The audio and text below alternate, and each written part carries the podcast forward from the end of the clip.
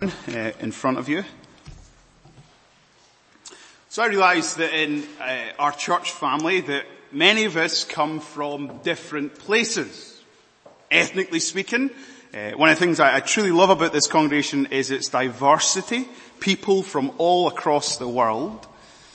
But we also come from different places spiritually speaking. Indeed, some of us come from a background where we, we knew nothing of Christ. Didn't grow up in a home where our parents were Christians or the Bible was open. Some of us in the congregation might call ourselves skeptics, maybe even agnostics. You're really not sure what to make of Christianity and who Jesus is. And if that is you, can I say, we're really glad that you're here. We hope that as a church family you'll find us a safe place where you can come with your genuine questions and perhaps your real doubts. And, and if you ever want to, to explore more about Christianity, please do speak to Harrison or myself or to anyone who belongs to this church. We would love to point you in the right direction to Jesus. Others of us uh, have grown up in Christian homes with Christian upbringings, but we haven't yet professed faith in the Lord Jesus Christ. So, so we might have a lot of head knowledge about who Jesus is, but we haven't made a commitment to Him. Well, in the passage before us this morning, Jesus issues an invitation. Come and see. Come and discover who I am. One of the things we will see in this passage is that Jesus knows all of us. He knows you. Mm, knows you better than you know yourself.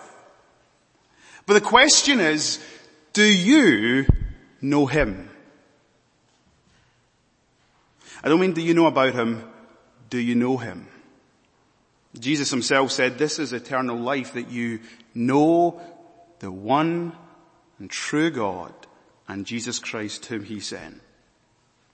To know Jesus is to possess life. Life in its abundance. Life in its fullest. To know Jesus is to have your life changed. And to have your life in the process of being changed. And then in this congregation, so you've got those who are agnostic, skeptics, those who are grown up in church but aren't yet Christians, but you've also got people, probably the majority, who are Christians. Now we probably all came from different places to how God worked in our life to bring Him Himself. Some of us have got colourful stories about our past. Others of us have got just a simple testimony. I don't recall a moment where I did not know, love, believe Jesus. And praise God for testimonies like that. But, but those of us who are Christians, we're all in different places. Some of, some of us are young in the faith. Babes in Christ. We've got a fresh love for Him. And yet there's others of us who are way on in years with Christ, journeying for many years, mature in Christ perhaps. But there's something true of all of us. We're all struggling. Struggling with the reality of sin struggling to, to live out our Christian call. Well, Jesus issues this exact same invitation to you. Come. Come and see afresh who I am. Come and let your hearts and minds be stretched.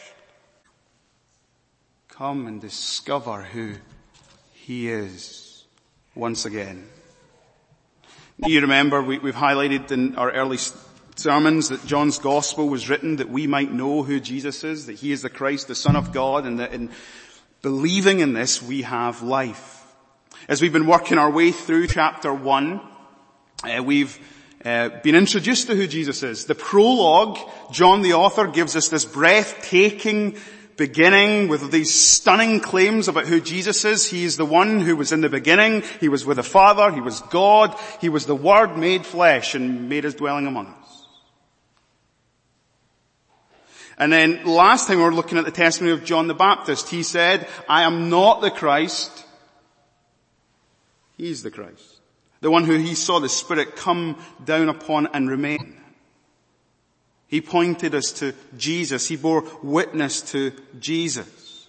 And I said last time, John understands that some of us will struggle to just accept the stunning claims he makes. And so what he does is he brings witness after witness before us and says, look, all of their testimonies add up.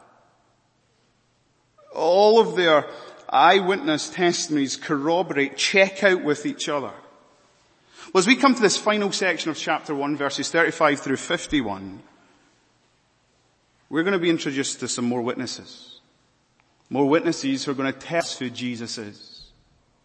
More witnesses for us to check out, does their claims match up with what we've already heard?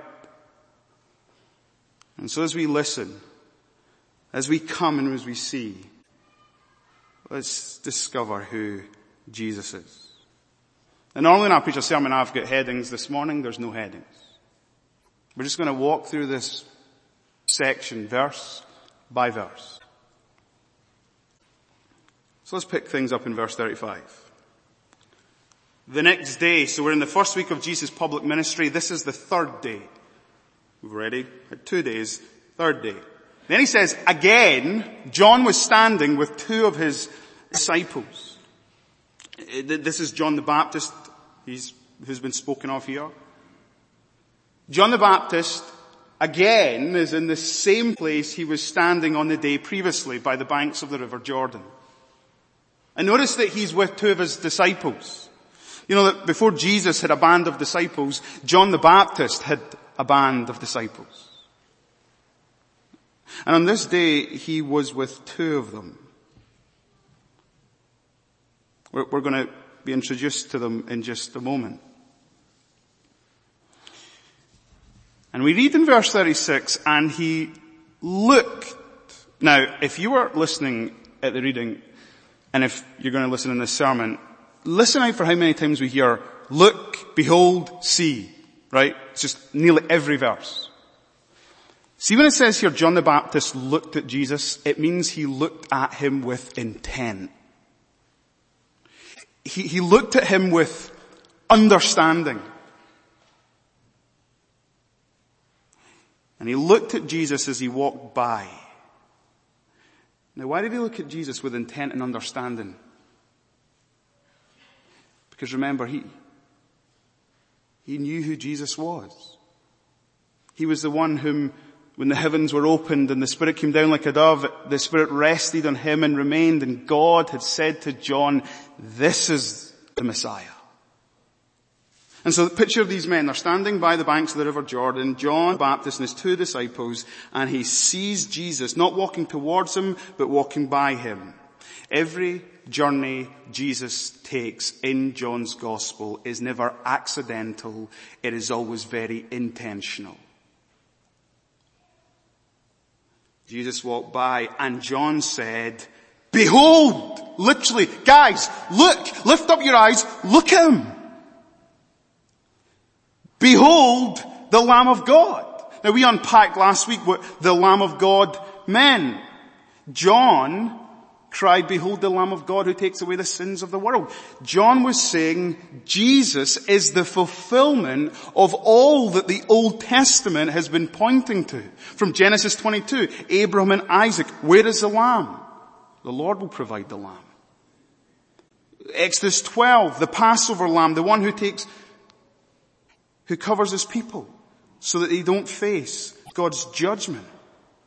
Jesus is the fulfillment of the Levitical sacrificial system where lambs were offered. Jesus is the fulfillment of Isaiah 53. He was led like a lamb to the slaughter. John the Baptist says to his disciples, guys, lift up your eyes. Here's the one who will take away the sins of the world.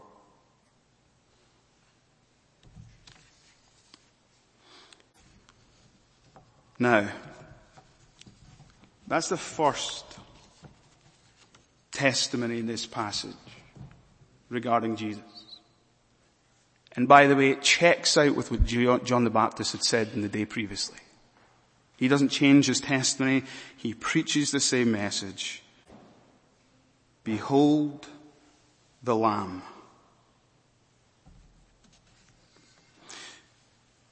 Little question for you. Why didn't John say something like, behold the one who can baptize with the Holy Spirit. Behold the Messiah. Behold the Son of God. Why does he say behold the Lamb of God?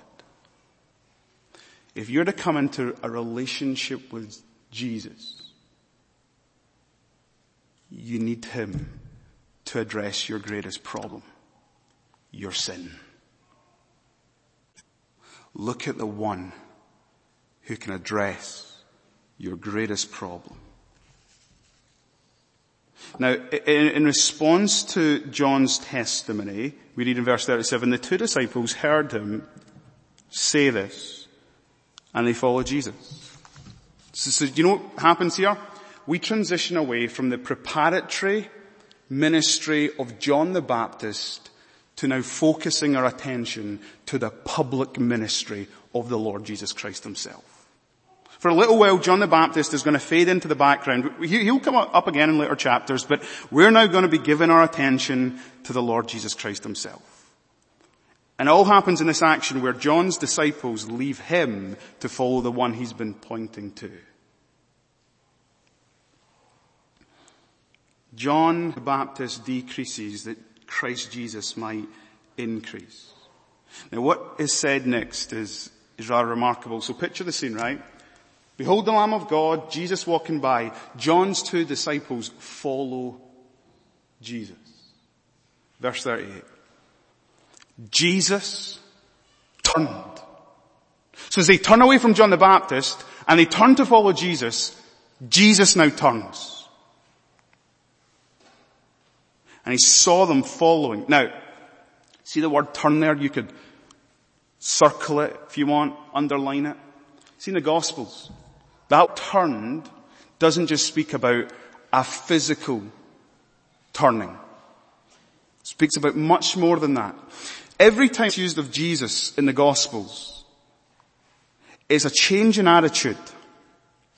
And he'll always say something pointed or unexpected straight after we read he turned.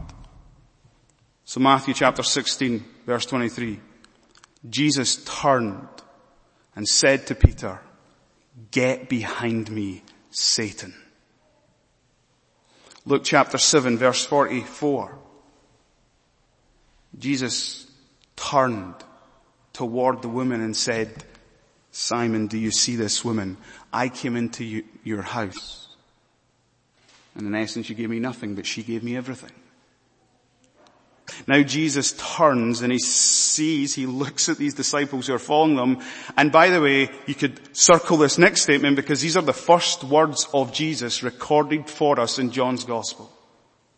Here's the first words of Jesus in his public ministry recorded for us here in John's gospel. And it's a question. And it's not one we're expecting. He says to his disciples, what are you seeking? Now, now, John the Baptist has been fulfilling his call, bearing witness to Jesus, behold the Lamb of God. They heed it. They follow him. Now Jesus turns to them and he says to them, what are you seeking? It's not what you expect. It's a pointed, direct, perhaps difficult question. Maybe one of the most profound and penetrating questions we could meditate upon. Here's a question for you. What are you seeking? Question for me. What am I seeking in life? What do we want from life? What are we living for?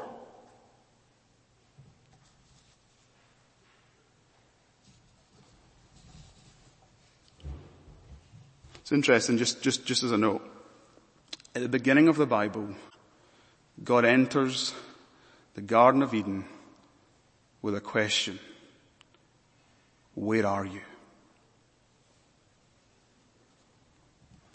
One of the most amazing things about God is He loves to ask questions of us. Jesus asks throughout the Gospels, He asks many people, what is it you want me to do for you? Have you ever asked yourself that? What is it you want from Jesus? Now, as I've been studying this, this has been a real head scratcher for me. Because the disciples' response is just not what you expect. He says, what do you want? What are you seeking? Look at the response. And they said to him, Rabbi, which means teacher, where are you staying? like, so I've been trying to figure out like, like, do they kind of avoid the question? You know that type, you know, you know what, those experiences, right? Someone asks you a really direct and difficult question and you kind of, um, um, and you subtly like try and shift the, the topic of the conversation. So tell me about yourself. You, you don't want to answer it. And initially that's what I thought what the disciples were doing here. They, they say to Jesus, where are you staying? Where's your Travelodge? Where's your new manse?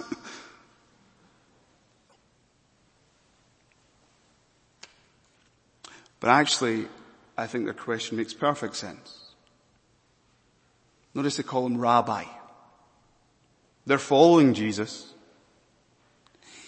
In the first century, to be a disciple, to be a learner, a follower, you would literally, literally walk alongside your rabbi, your mentor, your teacher. You would live with them. You would do life with them. It's how you learned from them. Jesus, where are you staying? In other words, Jesus, we're seeking you. We want to be with you. We want to learn from you. This was their heart's desire.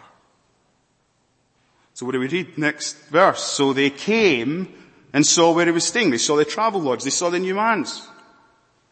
And they stayed with him that day. Now, Interestingly, the word that's translated here, staying, is the same verb that's used for a, for remain or abide. John, in John chapter 15, we're going to hear that language again and again. Remain in me, abide in me, I in you. May my words abide in you. Jesus, as he invites these disciples, it's to come and see so that they would stay with him and remain with him. Now, I've missed the big invitation. Verse 39, he said to them, come and you'll see.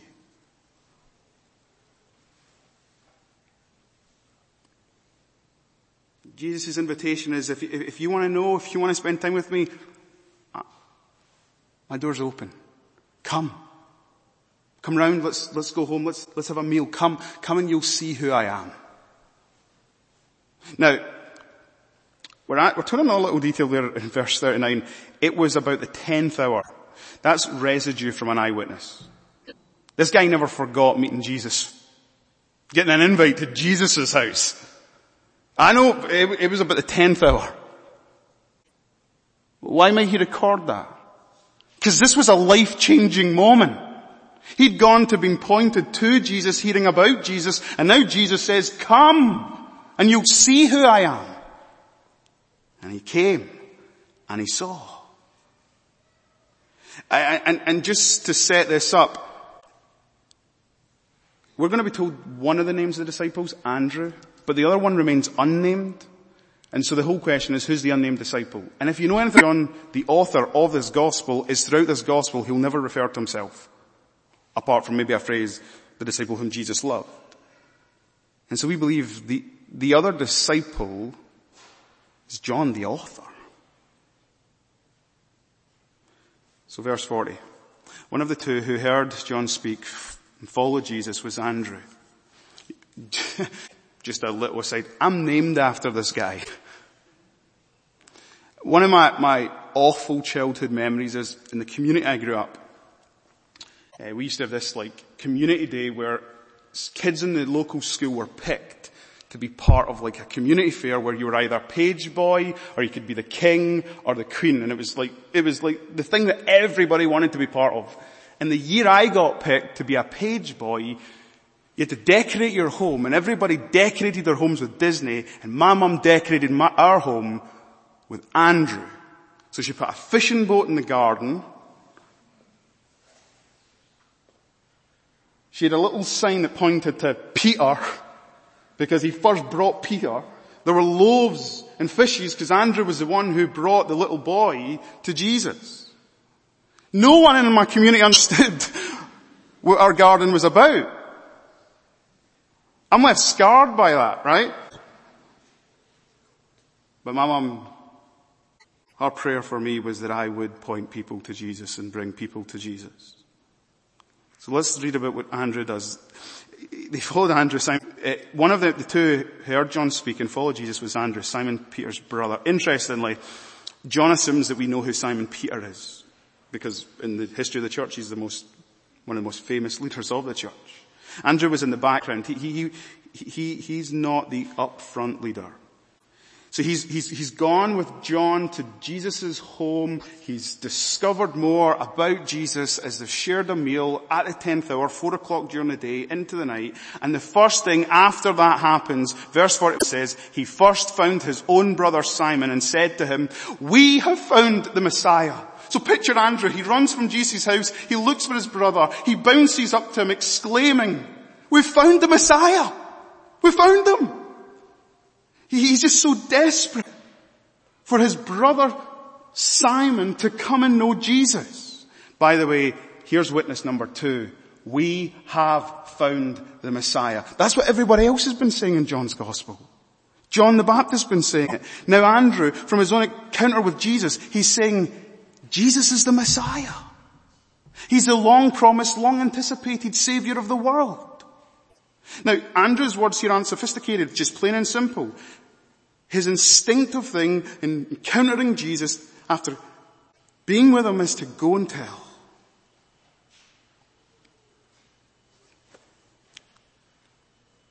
Now what happens next is fascinating. We read, he, he brought him to Jesus. And we grabbed him by the hand and he says, you need to come and see him. He brought him to Jesus and verse 42 says, Jesus looked. Now, that word look is the exact, looked is the same word that John the Baptist, he looked at Jesus with understanding, with intent. Jesus looked at Simon and the idea is here, he understood him. He saw through him. He knew him better than he knew himself. And so Jesus says to Simon Peter, so you're Simon, son of John. I know who you are. You shall be called Cephas, which means Peter, which means rock. And if you know anything about Simon in the Gospels, he's anything far removed from being like a rock, strong and stable. And Peter's one of the most flaky guys you meet. He says one thing and then does another thing. Jesus, I'll never leave you, I'll never abandon you, even if all of them, even if all the other disciples will, I never will. What does Peter do? Denies Jesus three times. Can't even stay awake for Jesus in the Garden of Gethsemane in his hour of need. He speaks before he engages his mind. He always puts his foot in it. And here Jesus, Jesus encounters Peter and he changes Peter. You know, if in the Old Testament, God often changed the name of people. Jacob, which meant deceiver, and that was his character. He changed his name to Israel. Here Jesus is saying he's got authority over people's lives because he, he's in the business of changing people. He not only saw through Peter, he saw what could become of Peter. He would become a rock. In Acts chapter 2, Peter would be the one who would boldly proclaim the gospel. Peter would become one of the significant leaders of the early church. Now if you're listening on right and you're a Christian, this gives us great hope. Because I think, I suspect that most of us as Christians, we struggle with our growth as Christians. We struggle with our battles of sin. We make the same mistakes that Peter did. We see so much of ourselves in Peter. Well, here's the thing. Jesus saw Peter for who he was. He saw his character and yet he also knew his destiny.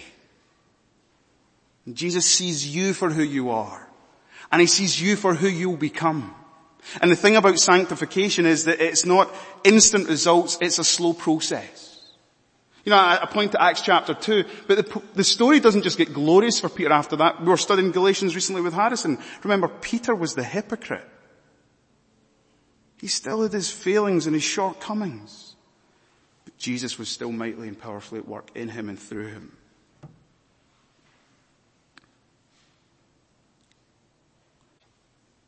So now let's look at day two. And let's move a lot quicker. The next day Jesus decided to go to Galilee. He found Philip and said to him, follow me.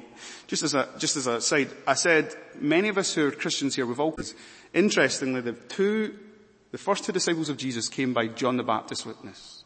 Peter came as a result of his brother's witness. You know how Philip became a Christian? Because Jesus found him.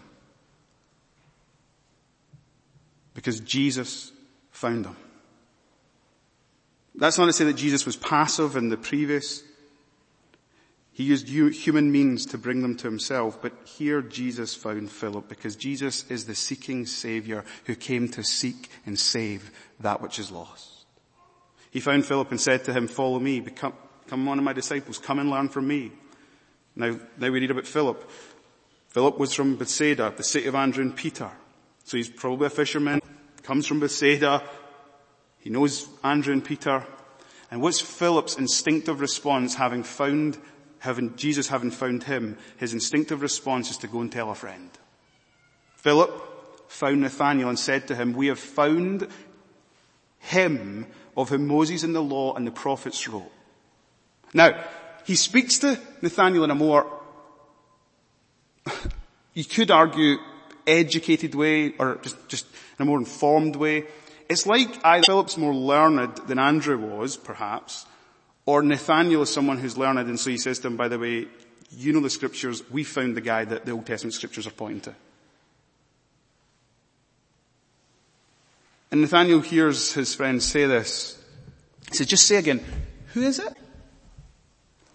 Jesus of Nazareth, son of Joseph. Run that by me one more time. You found the Messiah, the one of whom the Old Testament prophets and the law spoke. Who? Jesus of Nazareth, son of Joseph. Now, in Nathaniel we meet a skeptic. In Nathaniel we meet a, a genuine doubter. His response, can anything good come out of Nazareth? Now, if he was a diligent student of, the Old Testament scriptures, Nathaniel knew this about the Messiah. He's going to come, he's going to conquer, he's going to establish peace and righteousness, he's going to overthrow oppressors. And here's, here's Philip telling me he's from Nazareth. In other words, he's a country bumpkin from a nowhere town full of nobodies. He's not from London. Nice. I won't mention a place. He's from a place that no one would be proud from being from. And by the way, his dad wasn't university educated. Now he's the son of Joseph, the carpenter. Now, let's be fair to Nathaniel. That's a genuine question. You're telling me you found the Messiah. And you're saying he's from Nazareth. You're saying he's the son of Joseph. How can you expect, how can you expect me to believe that? Now, Philip isn't a brilliant apologist in the sense that he's got an arsenal of answers up his sleeve to say like, let me tell you, let, us let, go through this. I, I, let's go toe to toe Nathaniel. I'll show you how Jesus is the Messiah. No, he says what Jesus said to the two disciples. Come see. He takes Nathaniel by the arm and he says, come. Come, let's see Jesus. And so, and by the way, if you're a skeptic, can I just point this out? Nathaniel did not let his skepticism prevent him from coming to see Jesus. Coming to learn more about Jesus. Jesus saw, and this is verse 47, saw Nathaniel coming towards him. Now, the word saw there, he saw straight through Nathaniel. He saw who he was. And he said of him, behold, an Israelite indeed in whom there's no deceit. Now, quick word on Nathaniel. I won't linger here. Jesus says to Nathanael, you are a true Israelite, and in you there is no deceit. Now, we just sang Psalm 32. Do you know where that line comes from? In you, in whom there is no deceit? Verse, stanza one of Psalm 32. So it's not saying that Nathaniel wasn't a sinner. It's saying that Nathaniel was a godly, devout, saved Israelite who regularly confessed his sins. See, if you confess your sins from God's perspective, there's no deceit in you. You're open and you're honest. Now, Nathaniel hears this statement and he responds by saying, how do you know me? It's like Jesus put his finger on a nerve. In this statement, it's like, Jesus, you know me. How do you know me? Now, what Jesus says next is, before Philip called you, when you were under the fig tree, I saw you. And, and it's clear that this is supernatural knowledge. It's not that you just saw Nathaniel under a fig tree, it's that Jesus he knew what was going on. He didn't just know his physical location, he knew his spiritual location. The commentators debate it. Maybe Nathaniel was under the tree reading the scriptures and Jesus saw him and only, and because of that, they conclude that's how Jesus knew him and that's how Nathaniel was so stunned. What if it was this? Nathaniel was under the tree, yeah, reading the scriptures, but he was confessing his sin. The sin that he kept hidden from everyone else. The sin that no one else knew about. And Jesus says, and there is no deceit in you. Jesus knows you and he knows your sin and he sees straight through you and he'll put his finger on the nerve if you'll just come and see him. Nathaniel's response, right? The skeptic goes from being a skeptic to a believer. Rabbi, you are the son of God. You are the king of Israel. Here's further witness as to who Jesus is and it all checks out. Everyone's saying he's the son of God. Everyone's saying he's the long promised Messiah. Here's Nathaniel. He comes and he sees and that is what he discovers. Now Jesus' response to him isn't a criticism, it's actually a promise. Because I said to you, I saw you under the fig tree, do you believe? Well guess what Nathaniel? You will see greater things than these. And as we get to verse 51, Here's Jesus' own witness about himself. And he said to him, truly, truly, I say to you, no one else ever says truly, truly. Nowhere in recorded history does anyone else say truly, truly. You'll only find Jew, the only Jew who said truly, truly was Jesus in the Gospels. This is the word, speaking the word of the Lord. I say to you, you'll see heaven opened, the angels of God descending and ascending and descending on the Son of Man. Jesus takes that passage from Genesis chapter 28. Perhaps that's what Nathaniel was reading when he was under the tree. And he says, that dream is a reality in me. I'm the bridge between heaven and earth. I'm the one who is the son of man, Daniel 7. Truly, truly, you see me, you see heaven opened. Jesus' witness about himself checks out with what John said, that Jesus came to reveal the Father. Checks out with what John said, he came to make his dwelling among men. So as we wrap this up, can I, can I, can I challenge all of us? Come and see who Jesus is. He knows you better than you know yourself. The question is, do you know him? And, and, and if you've asked yourself this morning that question, what are you seeking? Can I tell you something about Him? He's seeking you. Jesus Christ came into this world to seek and save that which is lost. Question is, will you come to Him? Will you come and will you open up your life to Him? Will you come and, and give Him sin and He'll bear them away? Will you come and let Him be King of your life? Will you come and confess Him, Son of God? I began this sermon by saying one of the beautiful things about this congregation is its diversity. One of the beautiful things about this congregation is that we all come from different places, ethnically speaking, spiritually speaking. You know the best thing about this church? Is we come every Sunday to see Jesus. Hallelujah. What a savior. Let's pray.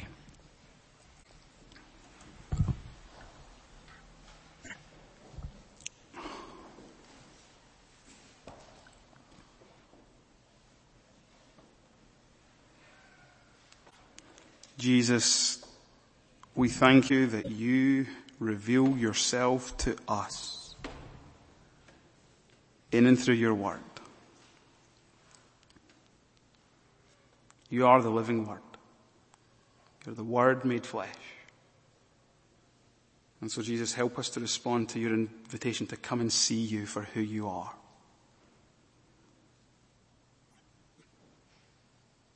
And we go from here. We pray that we would be like Andrew and Philip. May it be our instinctive response not to give people apologetic debates, go toe to toe, but even just challenge people to come and see you in your word